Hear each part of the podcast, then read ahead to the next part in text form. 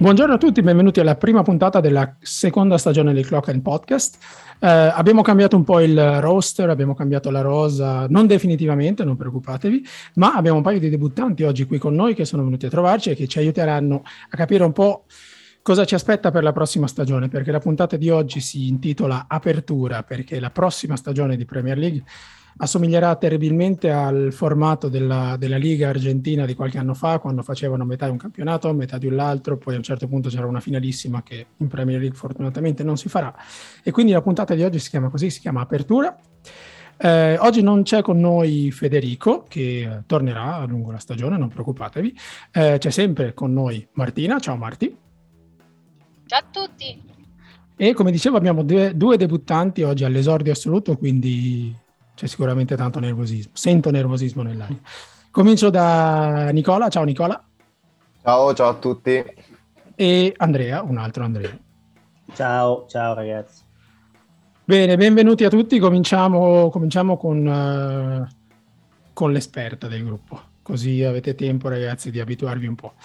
Uh, Martina, la prossima stagione, a differenza di quella che è appena finita, sarà uh, molto molto molto più intensa perché eh, ci siamo qualificati per l'Europa League e soprattutto c'è un mondiale invernale che eh, ci porterà via quasi due mesi, contando la preparazione, eccetera. E quindi eh, cercheremo di capire qual è l'impatto che eh, questa sosta forzata eh, avrà sulle, sull'Arsenal e sul resto del, del campionato. Quindi, ehm, Martina, sto mondiale era proprio era proprio necessario. Non c'era un'altra soluzione per non rovinarci una stagione di, di Premier? Guarda, io considero non necessarie le amichevoli. Figurati adesso che mi hanno piazzato un mondiale in pieno campionato, io cosa posso pensare? Eh, purtroppo, beh, sapendo, cioè, una volta che decidi di affidare l'organizzazione del mondiale al Qatar, eh, gioco forza che non lo giocherai in estate, ma dovrai bloccare i campionati per farlo disputare appunto nei mesi di novembre e dicembre. La sosta mi preoccupa un po' per vari fattori. Mm, il primo, come al solito, sono gli infortuni che possono capitare durante comunque un torneo mm-hmm. abbastanza lungo e logorante e, e poi come rientreranno i giocatori una volta finita l'esperienza del mondiale. Vero, quale... ma noi, noi, siamo tranquilli perché all'Arsenal di questi problemi tradizionalmente non ne abbiamo. Di grossi infortuni durante le soste internazionali non no. ne abbiamo mai avuti, quindi figurati se ci capita quest'anno. Ma ehm, come dicevi tu, c'è una cosa molto interessante di questo mondiale, è che eh, gioco forza i nostri, i nostri giocatori torneranno a, a scaglioni, o non so come dire, ma non torneranno tutti insieme, non ci sarà una, una vacanza dopo i mondiali, ma finisce il mondiale esatto. e si torna, oppure si è eliminati e si torna. Quindi um, arrivo da te Nicola. È anche una... difficile recuperare in questo modo. Perché Io non cioè, vorrei... con gli amichevoli tu sapevi che ok, stanno sì. via due settimane, poi ritornano tutti insieme da varie parti del mondo, ok. Eh, però adesso escono a scaglioni chi uscirà alla esatto. fase a gironi, chi eh, quarti di finale e così via. Eh, è difficile poi, forse, non so, sarà bravo Arteta, mi auguro, a ricompattare un po' il tutto.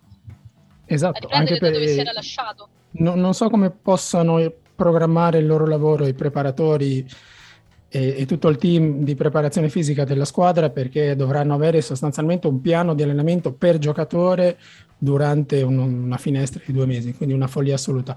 Eh, ma come dicevo Nicola, eh, arrivo da te per una prima domanda. Eh, parlando di questo mondiale, eh, ti faccio una domanda più ampia perché poi arriveremo a parlare dei nostri giocatori, ma ehm, sarà un mondiale che secondo me risolverà sorprese, da una parte per la struttura e da, parte, e da una parte per il luogo nel quale è stato deciso di, di, di, giocarlo questo mondiale, quindi clima, eccetera.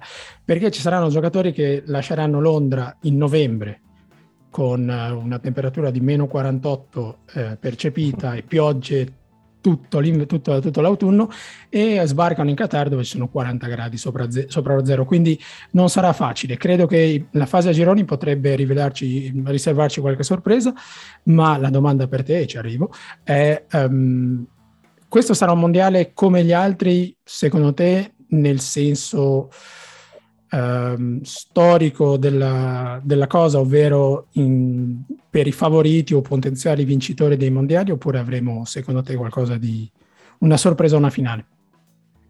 Ma guarda, innanzitutto già il fatto che si svolgano in Qatar e si svolgano d'inverno rappresenta un unicum, spero sia un unicum storico perché io già quest'anno farò estrema fatica a, a sopportarlo. Dovesse ripetersi la, la, situazione probabilmente non lo accetterei.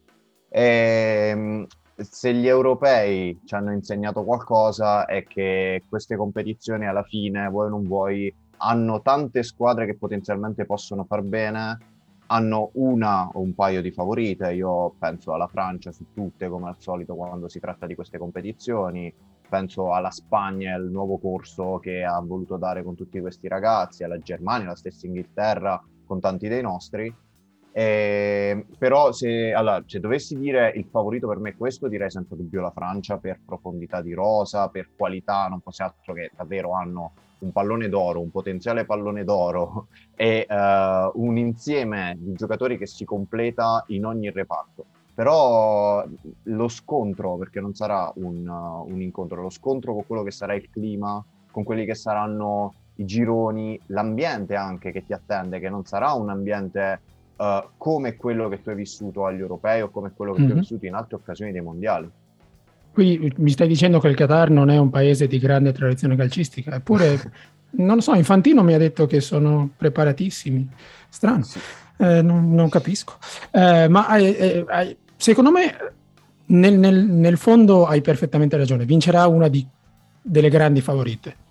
Eh, credo che potremo avere qualche sorpresa all'inizio e magari qualche sorpresa positiva per noi per eh, recuperare qualche, qualche giocatore in vista della ripresa che, ricordiamolo, si farà il 26 dicembre, Boxing Day, e in occasione del quale giocheremo contro il West Ham. Quindi potenzialmente finale di Coppa del Mondo il 18 dicembre, giocatori dell'Arsenal e della Premier League in campo il 26. Quindi genialata assoluta a livello del calendario, ma lasciamo perdere. Sì, una settimana tranquilla per tornare.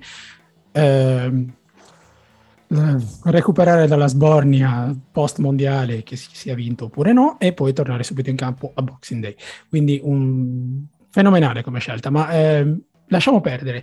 Eh, Andre, invece per te ho un'altra domanda, perché Nicola ci diceva che la Francia è favorita e se pensiamo ai nostri giocatori, l'unico probabile can- eh, convocato da parte di Deschamps sarà William Saliba, a patto che, to- che, resti, perché non sappiamo ancora a che punto è, non sappiamo se resta, se va, eccetera, ma uh, ammettendo che resti, lui dovrebbe essere tra i convocati, ma non un titolare fisso. Quindi ci ritroveremo per le mani un giocatore che è stato un mese in Qatar e forse avrà giocato un quarto d'ora e poi torna per, per, per tornare in gruppo, mentre ci sono altri giocatori che eh, saranno titolari nelle loro nazionali e presumibilmente o probabilmente non faranno eh, molta strada, quindi penso a Shaka ad esempio, penso al nuovo portiere Matt Turner degli Stati Uniti, probabilmente anche Tomiyasu e Thomas Partey insomma faranno fatica.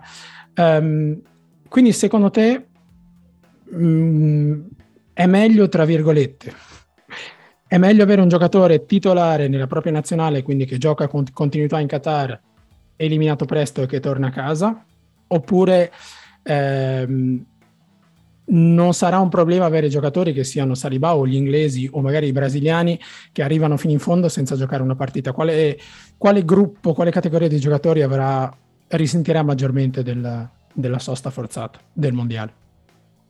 Ma, eh, io spero che tutti i nostri giocatori escano ai gironi, proprio molto, molto semplicemente, tornino a casa, si facciano qualche giorno di riposo e, e, fine, no? Perché un mondiale in mezzo così alla stagione eh, non ci voleva, non ci voleva. Poi proprio adesso che l'Arsenal è chiamata a fare una stagione, cioè un, un anno importantissimo, no? Si deve mm-hmm. riconfermare. Eh, l'anno scorso avevamo tutto il tempo di preparare le partite, quest'anno non ce ne sarà di tempo e io mi auguro che, cioè quando penso al mondiale penso a Saka, è la cosa più, che, che, mi interessa di più. Spero che giochi due partite e l'Inghilterra esca subito, ma ho eliminata alla prima partita. Eliminata subito, no? che boh, faccia un fallaccio e vi diano sei giornate e siamo a posto, un bel fallo di reazione. No, quello è Saka. Ecco, su di lui siamo tranquilli. Stai sbagliando giocatore. Però no, sono, sono, sono, sono, convinto e, e, spero di tirargli la gufata in questo momento che l'Inghilterra farà molto bene, farà molto bene perché, mm-hmm. perché non si è mai ritrovata l'Inghilterra nel momento più in forma dell'anno, no? Cioè, a, a, a novembre eh, di solito le squadre inglesi sono in grande forma nel, nel clou mm-hmm. della stagione e io ho l'impressione che l'Inghilterra farà molto bene. E, e io penso sempre a Sacca, penso alle sue ginocchia, alle sue caviglie come, come un fratellino, e quindi mi auguro che torni alla suetta, dai. Anche Questo perché Sacca non si ferma mai, ormai non, eh, non, si è mai riposato. Eh, dalle parole anche del, del, del CT della nazionale, insomma, è, è, uno di quei giocatori a cui fare sempre affidamento, cioè, nonostante la sua giovane età. Quindi snoccioliamo qualche, qualche, nome già che ci siamo, perché ho provato a buttare un, giù una lista di possibili o probabili convocati nella rosa dell'Arsenal dalle rispettive nazionali, ovviamente. E sono, sono, stato molto ottimista perché ci sono nomi che ho incluso che non sono ancora giocatori nostri, potrebbero, dovrebbero, chi lo sa. Però ehm, in teoria avremo Martinelli e Gabriel Magallaes in, uh, nel Brasile, anche se mh, giocheranno verosimilmente poco, e potenzialmente anche Gabriel Jesus e uh, Rafinha, se davvero le trattative dovessero andare in porto. Poi abbiamo Sambi Lokonga per il Belgio, Saliba in, Fra- in Francia, Ramsdale, Saka, White, Smithrow eventualmente per l'Inghilterra, Cedric, il nuovo acquisto Fabio Vieira forse per il Portogallo, ci sono molti punti interrogativi. Il uh, giovanissimo Marcelo Flores che ha debuttato con il Messico, anche se non è ancora in pianta stabile in prima squadra. Eh, poi ci sono Shaka con la Svizzera, Matt Turner con gli Stati Uniti perché Austin Trusty se esiste non, sa, non sarà convocato, uh, Tomiyasu per il Giappone e Thomas Partey per il Ghana.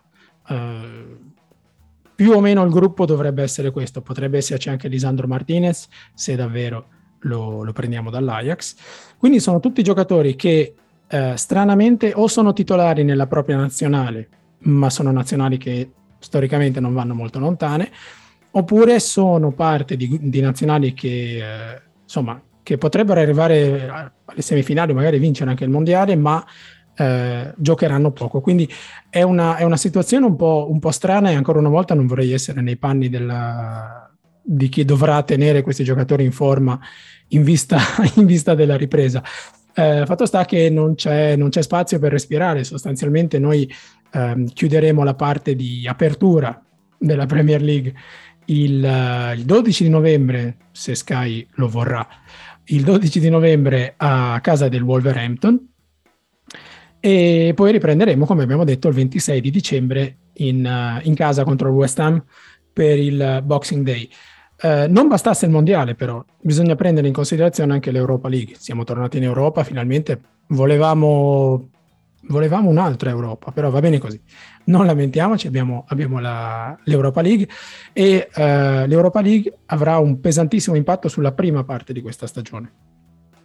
E uh, vorrei chiedere a voi un po', uh, tenendo in considerazione il fatto che non sappiamo che andiamo ad affrontare, non sappiamo quale sarà il nostro girone, ma um, lo sapremo il 26 agosto quando ci sarà il sorteggio, se secondo voi possiamo, potremo permetterci il lusso che ci siamo permessi all'epoca con uh, una Emery di schierare tanti, tanti, tanti ragazzi oppure tante riserve in queste sei prime giornate di Europa League, eh, cominciando magari da, da Martina.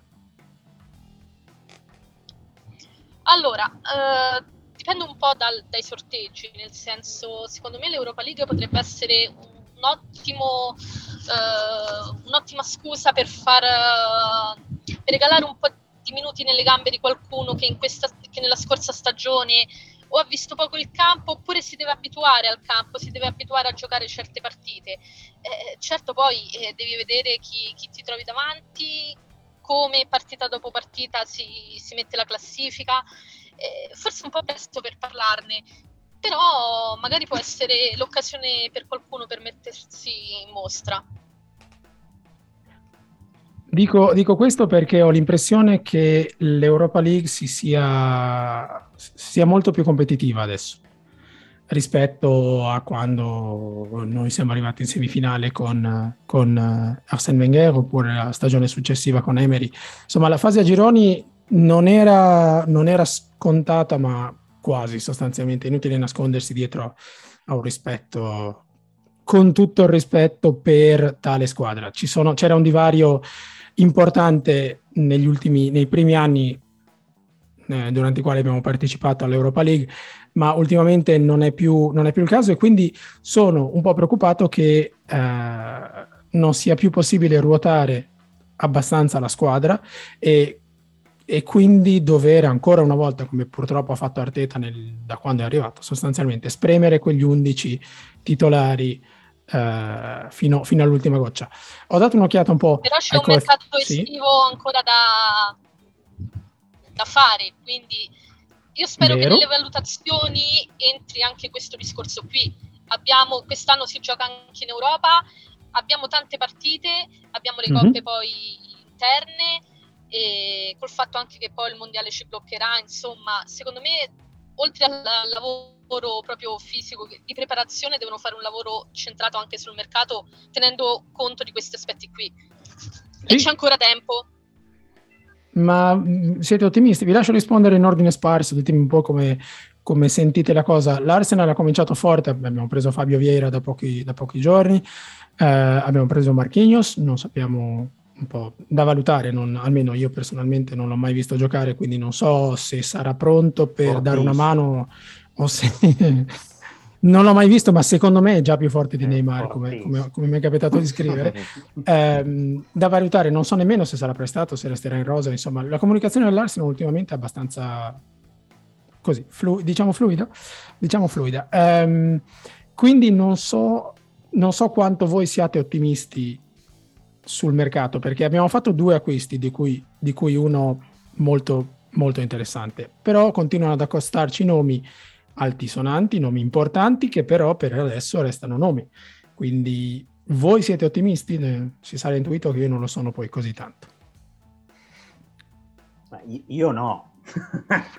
no, ecco. no, no, è un po' di scaramanzia, ma sono... Io spero che il mercato sia ancora bello, bello cioè che ci regali qualche giocatore in più, perché come, come abbiamo ragionato, il ottobre ci saranno 10 partite, cioè una partita ogni tre giorni e, e, e io spero vivamente che, che, che Edu regali a, ad Arteta una rosa ampia e competitiva. Poi è chiaro che in Europa League spero vivamente che giochino i super giovani, perché ormai i giovani sono titolari, ma i, i, i super giovani. Però... Sì, quindi mandiamo in campo l'under 18 praticamente. Esatto, esatto. Arteta e tutta la società è chiamata a, a, a un'organizzazione che, che, l'anno scorso non si, è, non, si voluto, non si, è, voluta fare perché hanno giocato 13-14 giocatori, sempre quelli.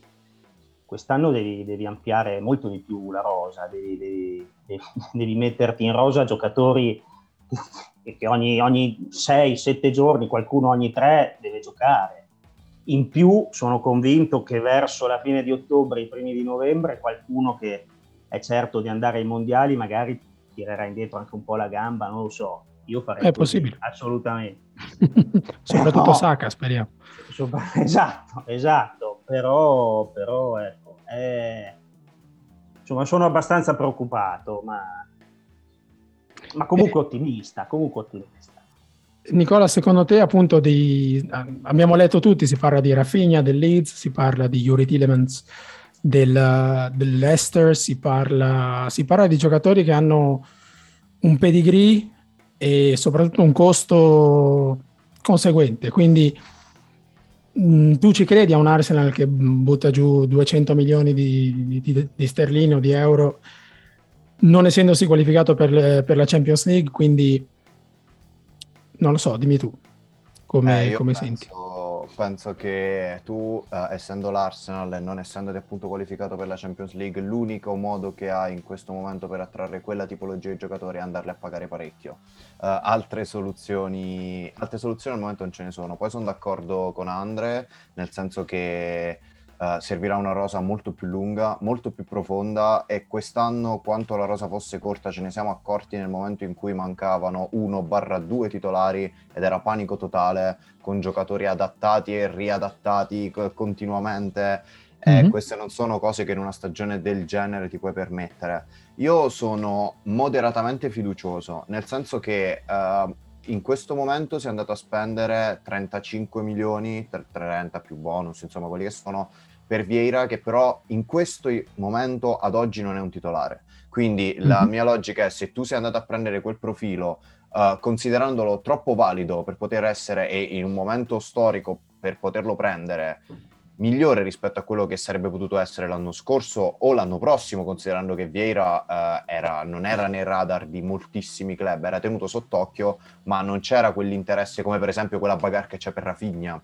Mm-hmm. Perché se si sente un po' in giro, Rafinha ha l'accordo con il Barcellona, però l'Arsenal ha presentato l'offerta, il Tottenham sta ascoltando, il Chelsea è lì, quindi c'è veramente una, un, mucchione incredibile. Mm-hmm. E io tra l'altro eh, non capisco anche lo scetticismo di molti quando si dice, vabbè, ma per esempio, eh, vai a prendere Rafinha che gioca nello stesso ruolo di Saka. Ok, giustissimo, però il discorso, a parte che Saka ovunque lo metti sta e gioca bene, ma il discorso è che quest'anno tu hai bisogno di tutta la profondità possibile, perché altrimenti ti ritrovi a dover eh, poi adattare giocatori in ruoli e lamentarti di quelle prestazioni. Il, il discorso sull'Europa League eh, è un discorso abbastanza complicato da fare senza il sorteggio alla mano, secondo me, perché ti può capitare il girone con tre squadre dai più disparati paesi europei, in quel caso il problema diventa il, um, le trasferte, soprattutto le trasferte, come si vanno a incastrare col calendario. Mm-hmm. Però ti può capitare anche il girone come è stato quest'anno, Galatasaray, Lazio, Marsiglia per esempio, sì. oppure Spartak, Napoli, Leicester o Monaco, eh, Sociedad, PSV, dove tu sostanzialmente se non metti in campo una certa qualità di rosa, perdi le partite. Esatto. Io non, non so quanto, perché a me sta, farebbe estremamente bene al cuore, considerando la mia passione per l'Under 23, veder giocare sempre Hutchinson, Patino, Aziz, mi piacerebbe tantissimo. Però il problema è che poi eh, non puoi recriminare se, ad esempio, contro il PSV prendi un 2-3-0 perché hai messo tutte riserve. E queste sono valutazioni che vanno fatte. Per questo io dico sono moderatamente ottimista. Io non credo che tutte le trattative verranno chiuse come si sembra, questo enorme polverone verranno chiuse nell'arco di una decina di giorni, anche perché uh, per quanto i Krönke abbiano enormi disponibilità economiche, dubito che sull'unghia la prima offerta Leeds è stata rifiutata, vanno a proporre 80 milioni. Eh, no. Ci vorrà tanto tempo, però uh, spero che in questo tempo venga usato per colmare tutte le lacune.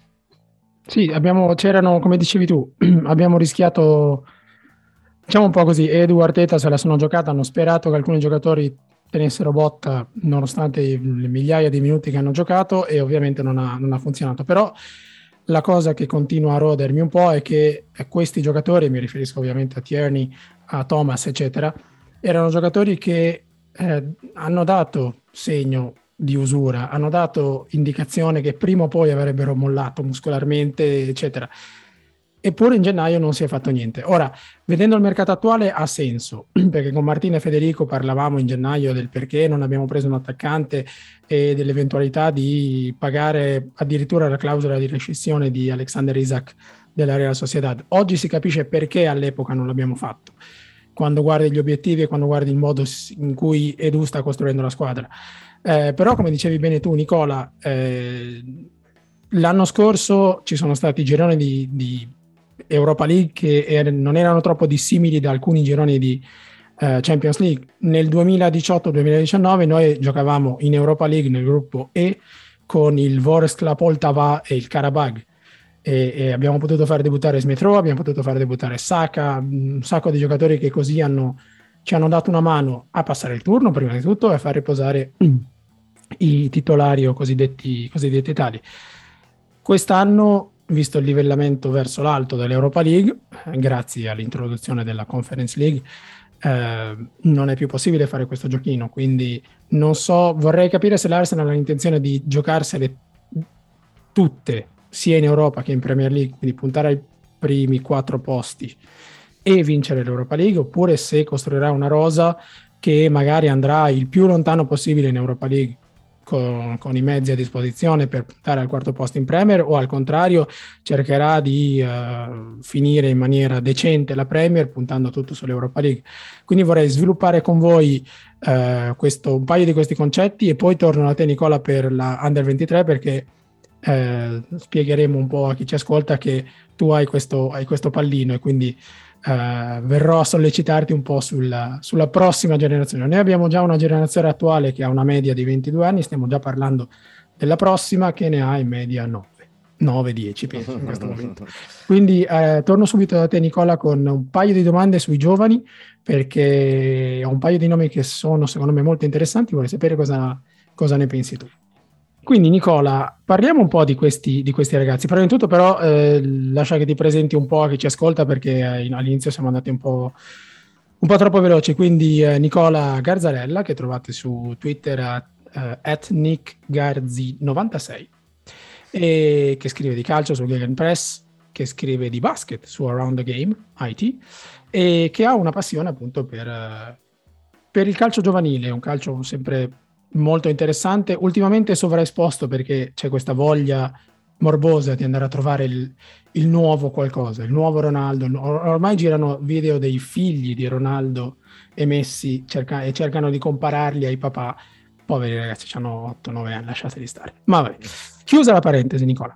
Um, come dicevamo, se l'Arsenal dovesse decidere di dare la squadra in mano a, a qualche ragazzo ancora più giovane di quelli che oggi sono titolari in prima squadra, ehm, secondo te quali hanno le maggiori possibilità di accumulare minuti e chissà magari anche partire dal primo minuto?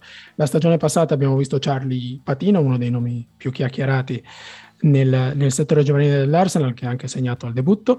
Eh, raccontaci un po' chi altri, oltre al giovane centrocampista inglese, può aspirare ad un posto in prima squadra.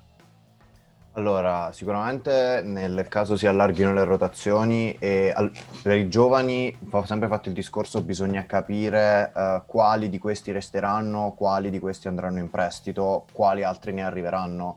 Perché mm-hmm. per esempio nei giorni scorsi Rekik è andato, è tornato in Olanda in prestito, e Biret pare Biret che è stata una delle mezze rivelazioni, tutti, in realtà tutti sapevano che fosse un attaccante un po' tipico, cioè un po' tipico per il calcio del 2022, però un ottimo attaccante, mm. eh, però anche lui pare destinato ad andare in prestito. Uh, poi l'Arsenal ha un cerchio di relazioni con le squadre dell'Under, cioè soprattutto della Championship, ma al Liga 1, League 2 che permette di mandare molti giovani, per esempio penso a Ballard, che a mio modo di vedere ci farebbe comodissimo come riserva, ma mm-hmm. che mhm. pare destinato a dover partire. E l'ho detto, se dovessero allargarsi le rotazioni, soprattutto considerando il modulo con cui gioca Arteta e il fatto che alcuni di questi giovani Arteta personalmente li abbia visti, alcuni addirittura reclutati, io penso che Kido Taylor Art sia uno dei giovani con maggior possibilità. L'anno scorso gli è stato rinnovato il contratto perché eh, i ragazzi hanno tutti contratti molto particolari, poi devono fare lo step da under a professionista, quindi diventa sempre complicata la loro gestione. E Kido Taylor Art è uno dei talenti in generale, quest'anno condizionato un po' dagli infortuni, ma in generale uno dei migliori talenti dell'Academy è un, un, esterno, può agire indifferentemente a destra e a sinistra, lui preferisce a destra, però è uno di quei giocatori da tenere sotto controllo sicuramente. Poi ci, a centrocampo, ah, ovviamente il golden boy, fra virgolette, della, dell'Arsenal, oltre a Patino, oltre ad Aziz, è sicuramente Flores, Marcelo Flores, che aveva la possibilità di scegliere due o tre nazionali, Stati Uniti, Inghilterra, Messico, addirittura Spagna, eh, tanti strani legami di parentela. E alla fine ha scelto il Messico. Io mh, credo che il Messico possa addirittura decidere di portarlo al mondiale, considerando che eh, lui è uno di quei talenti per il quale vale la pena dire ok, entra e magari fa quello che all'epoca fece Piazza con la Croazia, cioè entra e ti mm-hmm. risolve e spacca le partite e lui è un altro che secondo me verrà sicuramente portato in ritiro, così come tanti altri, e può ambire a diventare un membro delle rotazioni. Lui è il tipico giocatore che puoi fare esordire in League, in Europa League contro il Midland, per esempio. perché non ti dà, cioè è un giocatore che ti dà tanto dribbling, ovvio sono tanti diamanti grezzi, perché quelli che più pronti sono Hutchinson, sono Patino, giocatori che comunque hanno già maturato un certo tipo di esperienza. Patino ormai uh, è al punto di o uh, rimanere in prima squadra, quindi diventare a tutti gli effetti una riserva, oppure andare in prestito a fare il titolare, perché per l'Academy è troppo forte. È un livello, certo. Sì, ho, avuto, ho avuto, modo di, di, parlare un po' con il, con il, suo agente che è lo stesso di Daniel Ballard, col quale ho parlato la stagione scorsa. E Patino è sicuramente nei piani di Arteta per la prossima stagione. Quindi lui sarà, secondo me, più di Miguel Aziz, uh, ad esempio, sarà il primo giovane dietro agli, agli altri giovani, ma diciamo a centrocampo sarà sicuramente la prima opzione tra i giovani. Vorrei chiederti però di un altro nome, un altro giocatore che eh, ultimamente si sta costruendo un nome, è un difensore, è giovanissimo ed è, uh, ed, è, è, passato la stagione al prestito, in prestito al Lincoln e si chiama uh, Brooke Norton Caffey, un terzino che eh, per il poco che ho potuto vedere io non dimostra assolutamente la sua età, e, ed è il tipico terzino moderno che ci farebbe tanto, tanto, tanto comodo al posto di Tomiasu rispetto ad uno come Cedric che mm, è un po', come dire, monodimensionale. Eh, secondo te Nicola Brook Norton Coffee può entrare nelle rotazioni di Arteta oppure verrà mandato in prestito per continuare la sua, la sua crescita? Perché comunque insomma è veramente, veramente giovane tra i giovani, quindi potrebbe sì, essere un po' troppo presto. Se non erro è 2004, quindi mm-hmm. ha 18 anni compiuti da poco e tra l'altro lo, lo sto tenendo sotto controllo perché sta facendo il, tit- il titolare all'Europeo Under 19 che si sta giocando in queste settimane e non ha, non, non ha per niente fi- mal figurato in questo inizio, è una forza della natura è veramente una forza della natura, è abbastanza grosso, mi pare superi i 180 cm. Per alcune cose mi ricorda abbastanza Rhys James, per alcune tipologie di testa bassa e correre. E sì, allora a me, partiamo dal presupposto, Cedric come giocatore in generale non piace, ritengo sia poco, ma veramente poco più che una riserva, e una riserva che in Champions League non dovrebbe mai mettere piede. E, quindi quello è il livello. Il problema è che, eh, esatto, se Tomiasu quest'anno, eh, come è successo, si rompe, diventa, oppure se eh, con l'ingresso di Saliba si preferirà magari Tomiasu spostarlo al centro, dove ha già giocato, tante considerazioni che Arteta dovrà fare, eh, Brooke Norton Cuffy diventa un, veramente un giocatore da tenere sotto controllo, più di alcuni nomi magari un po' più altisonanti come Zach Swanson, che per esempio era, è un nome che più spesso è stato in prima squadra, però mm-hmm. eh, Zach, Zach, Swanson è un giocatore estremamente eh, duttile, ma un giocatore da compitino, cioè lui sa fare quello. Ormai, ormai, nel senso che ormai niente, ha 21 anni, quindi non è, non è un giocatore fatto e finito, però eh, l'abbiamo visto i giocatori di talento cosa sono a 21 anni. Eh, mm-hmm. Saka è titolare inamovibile ovunque lo metti, Smith Rowe, quindi quelli sono i giocatori che a 21 anni dimostrano quel talento. Zach Swanson può diventare una buona riserva, Brooke Norton Caffey può diventare il titolare. Eh, il discorso da fare su di lui è, eh, secondo me, più relativo. Lui avrebbe, potrebbe anche rimanere in prima squadra e fare la spola con l'Academy, eventualmente. Quindi mm-hmm. quest'anno è stato mandato in prestito proprio perché um, manager, il manager del Lincoln era già spesso e volentieri in contatto con quello del, dell'Arsenal, avevano già chiuso diversi affari e, e, quindi l'ha voluto fortemente e lui ha, ha, figu- ha ben figurato, ha fatto 7-8 anche la soddisfazione di segnare il primo gol. Sì, stato, ha avuto una, una, grande, grande stagione in effetti, quindi per quello che è un nome da tenere d'occhio per le qualità e anche perché il rincalzo in prima squadra non è poi così irresistibile. Sì, secondo me... A differenza di altri farà, ruoli.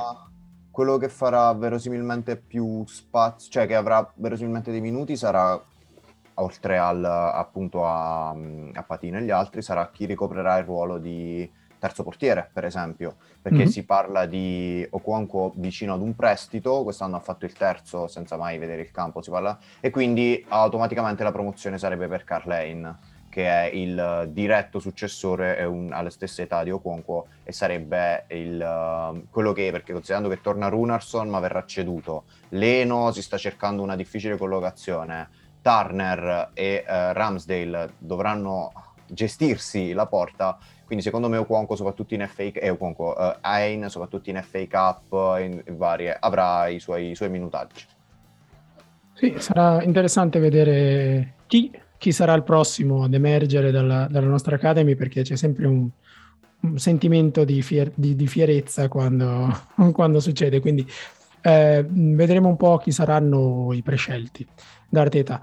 Eh, torniamo però un momento alla, all'Europa League, quindi al calendario, perché come diceva Andrea, il mese di ottobre che ci aspetta è un mese,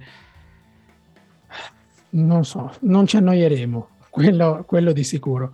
E quindi ho provato a dare un'occhiata agli, agli incastri tra la Premier e uh, l'Europa League, incastri che uh, se l'urna di Nyon sarà almeno, almeno, almeno accettabile, uh, non, dico, non, dico, benevola, ma almeno giusta, um, ci permetteranno di gestire le due competizioni nello stesso momento, perché per quanto riguarda la Premier, in ottobre abbiamo il derby in casa, la settimana dopo giochiamo in casa contro Liverpool e tra queste due partite ci sarà, uh, ci sarà una partita di, la prima partita, anzi scusate, no, la terza giornata di Europa League, vedremo contro chi. Poi andiamo a giocare a casa del Leeds, c'è il Manchester United, il Southampton in trasferta e poi prima dell'impegno casalingo con il Nottingham Forest torniamo a giocare in, uh, in Europa League, quindi insomma sono difficili da gestire. Eh, conoscendo i sorteggi ai quali abbiamo assistito e dei quali siamo stati protagonisti negli anni, mi aspetto che il nostro girone di Europa League contenga il Brasile del 70, il Barcellona di Guardiola e probabilmente anche il Manchester United 98-99.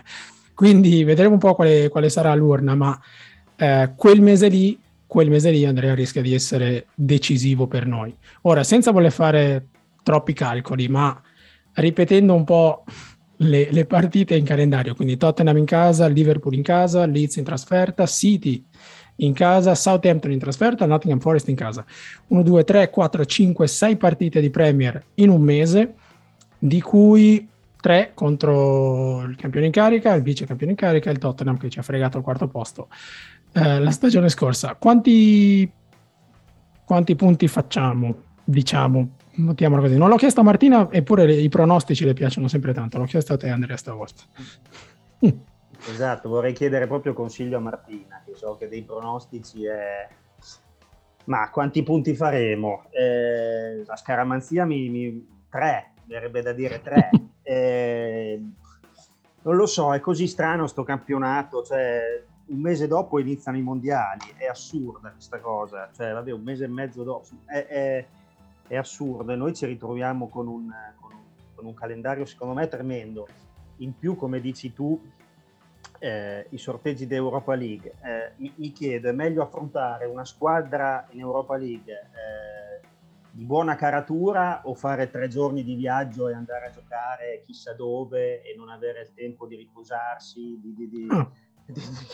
di riprendere le forze e di riorganizzarsi? Perché comunque è, è, un periodo tipo NBA, ogni tre, orni, ogni tre giorni si gioca, eh, si viaggia, cioè siamo, sono persone umane, sono uomini, ragazzi giovani che, che, non hanno neanche il tempo di disfare la valigia.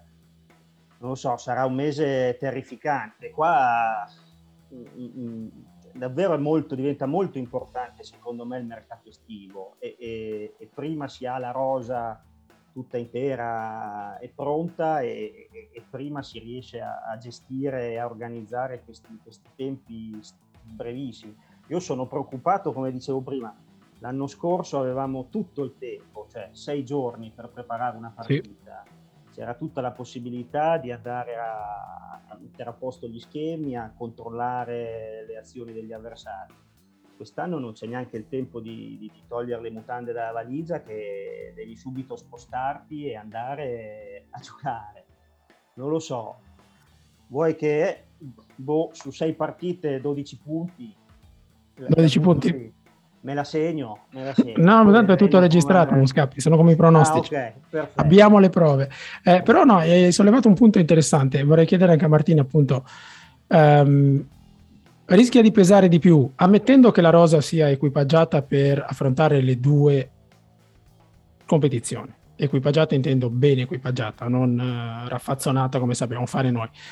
Um, tu quale, quale, opzione preferiresti? Viaggio corto, partita più impegnativa oppure squadra materasso, ma come diceva Andrea, devi, devi viaggiare fino a, all'altro capo del mondo per, per affrontarli?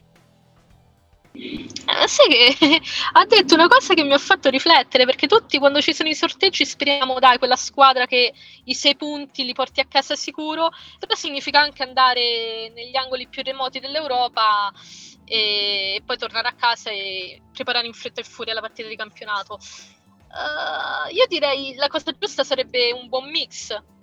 Magari toglierci squadre che negli scontri diretti sono un po' più mh, mm, noiosette da affrontare, ce le, ce le, togliamo già il girone, eh, però anche quella squadra che ti garantisce magari sì di fare un viaggio un po' più lungo, eh, però magari non schieri la formazione titolare, che ti tieni per il campionato, soprattutto a ottobre, quando poi abbiamo gli avversari che abbiamo citato mm-hmm. prima. Eh, come, come, in tutto, il, il, giusto sta un po' nel mezzo.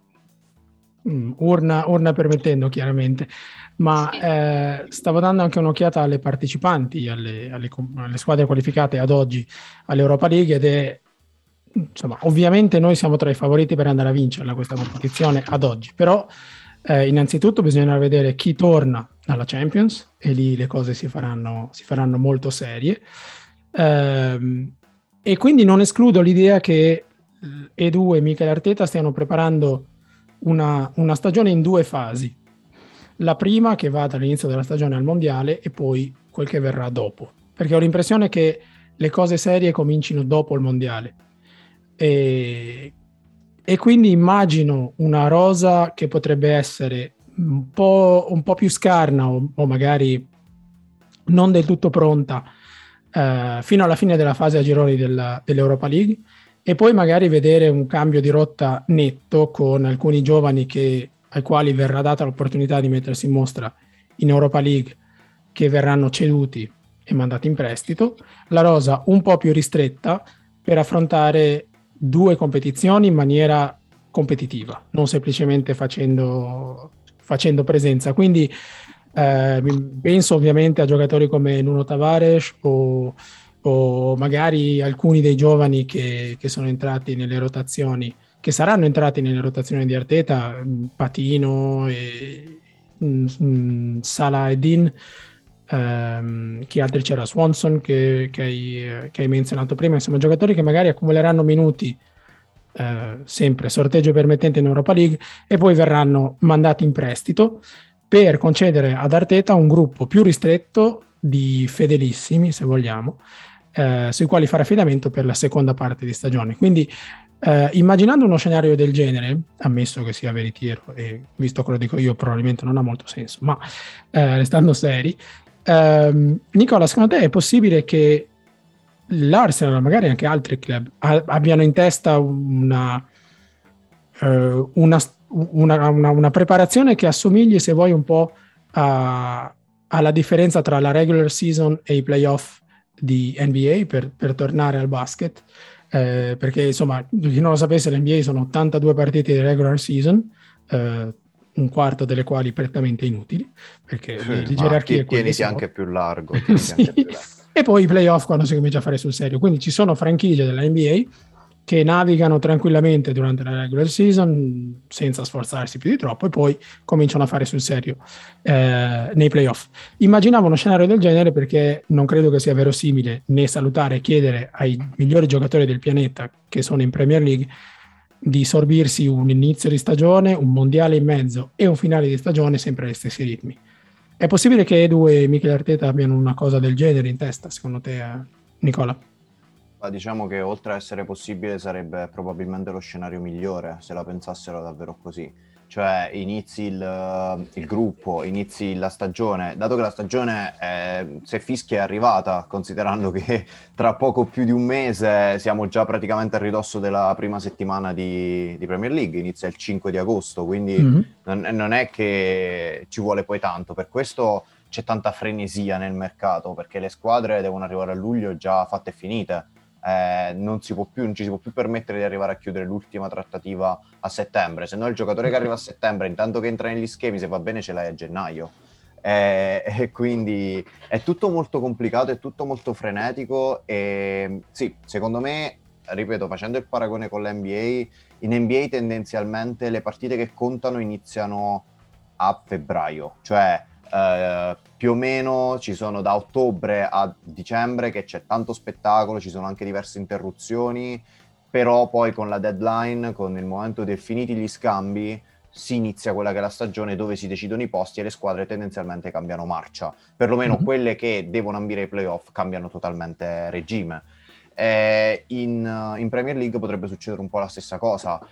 È per questo che secondo me ehm, tra l'altro quest'anno anche, ci sono anche le nuove regole sui prestiti, quindi bisogna tenere sotto controllo queste. Mi pare che più di uh, 5 o 6 giocatori in determinate modalità non si possano mandare, si è richiesto l'obbligo oltre un tot, quindi è mm. abbastanza, è abbastanza intricato perché l'Arsenal insieme al Chelsea mi pare una delle squadre che in Inghilterra presta più giocatori a livello assoluto. Quindi va valutato anche questo.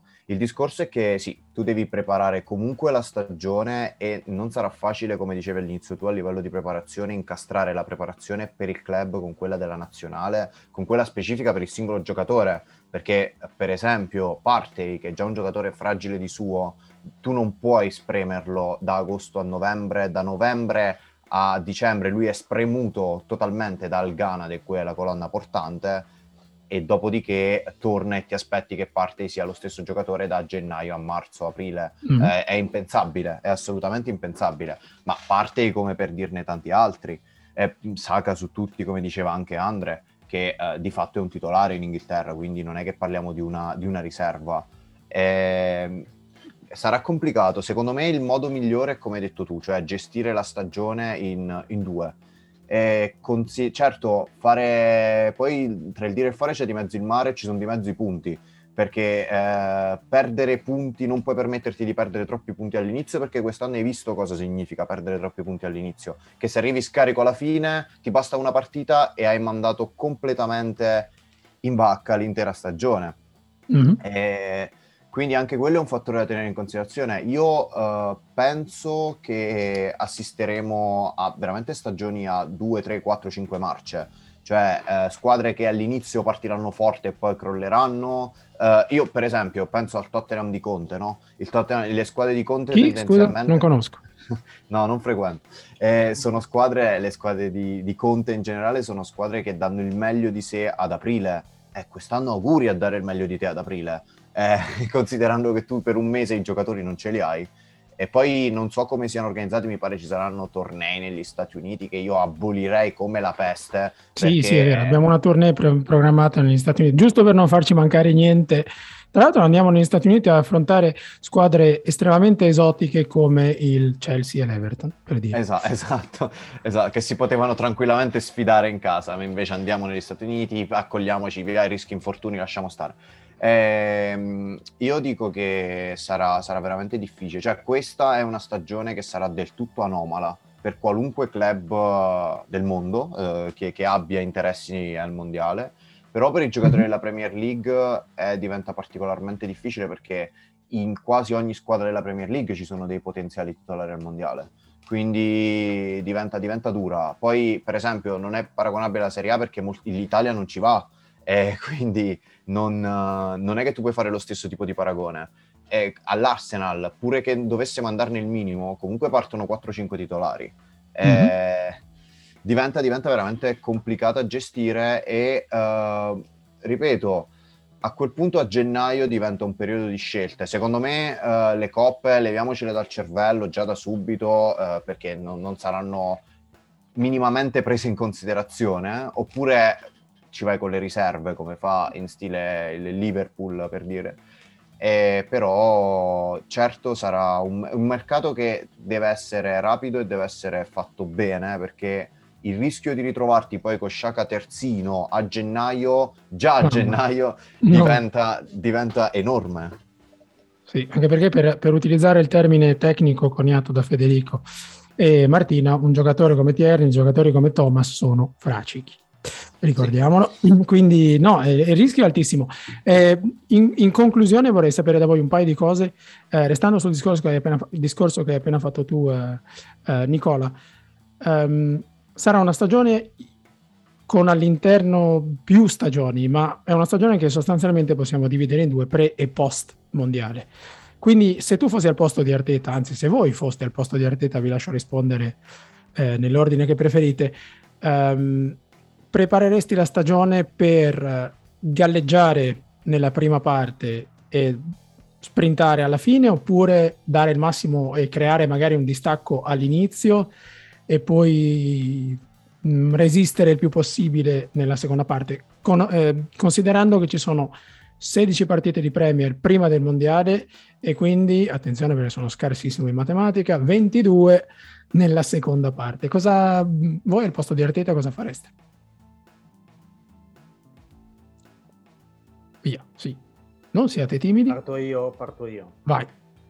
E io proverei a fare più punti possibili perché il mondiale è, è, rischia di logorare i giocatori, quindi cercherei, soprattutto perché a ottobre abbiamo quel mese che abbiamo citato prima, proverei a fare più punti possibili, proverei a, a giocarmi subito le carte migliori, a, e poi una volta finito il mondiale c'è il mercato di, di gennaio che vabbè non è, eh, sembra che non sia tanto utilizzato però si può andare sempre a riparare. Però cercherei di fare più punti possibili. Cercherei di mettere la famosa legna in cascina mm-hmm. più possibile per, per, per, poi provare a gestire. Cioè si fa sempre in tempo a perdere dei punti ne siamo accorti. Quindi se ne facciamo 30, no, quante, se ne facciamo più possibile nelle prime 16 giornate, siamo primi, ben venga, andate pure ai mondiali, uscite subito come abbiamo detto e poi ci rivediamo alla fine di dicembre. Marti, secondo te? Tu cosa faresti? Sì, io sono abbastanza d'accordo, nel senso è vero lo sprint sta nel... Ah, aspetta Marti che ti stiamo perdendo a livello di audio. Riproviamo. Ti abbiamo, ti abbiamo persa sul farei come e poi il segnale era un po', era un po disturbato. Um, aspetta, magari ricominciamo, ricominciamo, da Nicola e poi sentiamo, sentiamo Martina intanto che risolve i problemi tecnici. Sì, io sono, sono grossomodo d'accordo con, uh, con Andre eh, soprattutto per una motivazione che può sembrare banale, ma che è il calendario. Perché tu a settembre hai la possibilità, e tra agosto e settembre hai la possibilità di fare parecchi punti. E poi a ottobre arriva la batosta dove uh, vedi un attimino com'è la situazione, cioè co- a che livello sei rispetto alle altre. E poi il, il ritorno dal mondiale per noi è tutto fuorché agevole. Hai il West Ham in casa, il Brighton, Newcastle, Tottenham e Manchester United.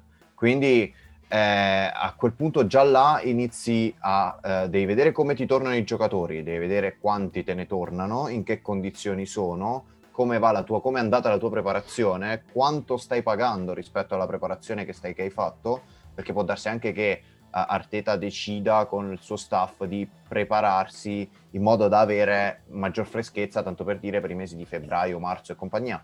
E a quel punto diventa fondamentale avere punti prima, perché altrimenti, considerando mm-hmm. che tutte le squadre si stanno rinforzando e non si stanno rinforzando poco, eh, penso per esempio a un Aston Villa che ha comunque chiuso finora svariati colpi molto molto interessanti penso al West Ham che comunque già era una rogna quest'anno, penso banalmente allo United che sta per prendere dei Young eh, e ha cambiato allenatore con tutte le... quindi non è che oltre al Liverpool e City che però considero fuori scala per qualunque discorso, eh, il livello medio si sta alzando, quindi tu non puoi permetterti, cioè il discorso è che paradossalmente nell'anno più difficile tu devi decidere come giocare e non puoi permetterti di sottovalutare nessuna partita. Eh sì, sono un sacco di considerazioni e più se ne parla, più si, arri- più, più si scava, più si, si trovano diciamo, punti preoccupanti, quindi non so se forse è meglio fermarsi, così non ci pensiamo non, non facciamoci del male. Eh, dovremmo aver recuperato Martina nel, nel frattempo che aveva problemi, problemi, di audio perché da grande professionista qual è si è connessa con noi nonostante sia bloccata nel traffico romano, quindi un, un, un grazie e un applauso a Martina. Eh, Martina che aveva cominciato la sua, la sua risposta che adesso può, eh, può, terminare tranquillamente. Quindi Martina, delle due strategie quale, qual è la tua preferita? Allora, eccoci. Eh, la mia preferita è quella di mettersi subito nelle condizioni di poi per poi ripartire eh, a, febbra- a gennaio-febbraio per lo sprint finale. Eh, nel senso, eh, abbiamo detto che sarà un campionato diviso in due ed è vero, eh, però nel momento in cui tu rientri e non sai come rientri, devi avere un, un salvagente creato precedentemente che nel momento in cui ti, tu perdi punti, e capiterà, speriamo poco, ma lo mettiamo in conto. Mm-hmm ti posso... Aspetta che... Sì, sì, no, ci sei, ci sei. Ci sono. Dicevo, eh, nel momento in cui tu ad inizio camp- campionato hai raccolto un bel gruzzoletto di punti che ti permette di stare tranquillo per il dopo, nel momento in cui rientri e devi capire come torneranno i tuoi giocatori eh, fisicamente, mentalmente, eh, sei un po' riparato, ecco. È vero. Non so se si è capito il discorso. Si, si, è capito, sì, sì, si è capito benissimo. Mi piace che siate, siate tutti d'accordo. Vi aspetto per commentare tutto ciò eh, dopo la prima partita di campionato, dopo il 3-1 che prenderemo dal Crystal Palace. Così rivediamo un po' le idee. Uh, io direi chiudiamola qua per questa prima puntata della seconda stagione di Clock and Podcast. Quindi comincio dai ringraziamenti. Chi ci ascolta sa che i saluti per me sono sempre un momento critico, quindi mi concentro. Uh, come dicevo, cominciamo dai saluti e comincio volentieri con, con Nicola che eh, ha esordito con noi oggi, che tornerà a trovarci sicuramente lungo, lungo la stagione. Vi ricordo che lo trovate su Twitter ehm, con lo pseudonimo at nickgarzi96. Quindi grazie mille Nicola. Grazie mille a te, è stato divertentissimo. Saluti, Beh, speriamo saluti, anche le prossime. a tutti. speriamo eh... davvero. E poi ovviamente un grazie anche a Andrea, anche lui esordiente, che trovate su Twitter, è colpa mia, è colpa mia. Non, lui non voleva esatto, esserci, esatto. lui voleva farsi la sua vita tranquilla, però siccome ha dei pessimi amici poi si fa trascinare in queste cose. È colpa mia se segue l'Arsenal, è colpa mia se è su Twitter, quindi pensa esatto. un po' cosa devo espiare come colpe. Comunque lo trovate su Twitter, eh, il suo profilo è at Mastro Maestri, quindi grazie mille Mastro, posso chiamarti così intimamente e grazie, grazie di aver partecipato. Grazie a voi, grazie, grazie mille. Non so qual è la cosa peggiore, se essere tifoso dell'Arsenal o su Twitter. Devo ancora, e dai miei follower su Twitter forse si capisce quanti numero di follower. Quindi grazie a tutti, è stato molto divertente. E poi in chiusura un saluto a Martina, grazie Marti, nonostante le mille difficoltà tecniche di esserci, di esserci stata. Eh, Martina, ricordiamo che ci ascolta che a breve comincia l'Europeo femminile in Inghilterra, con tante giocatrici dell'Arsenal impegnate, tanto per cambiare, che non avranno riposo prima della prossima stagione e possiamo già confermare che torneranno, torneranno, episodi speciali unicamente dedicati alla squadra femminile e che torneranno gli articoli di Martina a raccontarci un po' tutto l'universo del, dell'Arsenal Women. Quindi grazie mille Marti. Grazie a voi e se torno a casa, se riuscirò a tornare a casa, ci sentiremo molto presto. Ok, altrimenti continuiamo a sentirci dal, dal raccordo intanto che tu giri. Facciamo così. Sì, se trovo per ricaricare il computer, volentieri. Perfetto, grazie mille, soprattutto grazie a voi che ci ascoltate e appuntamento alla prossima puntata. Ciao ciao.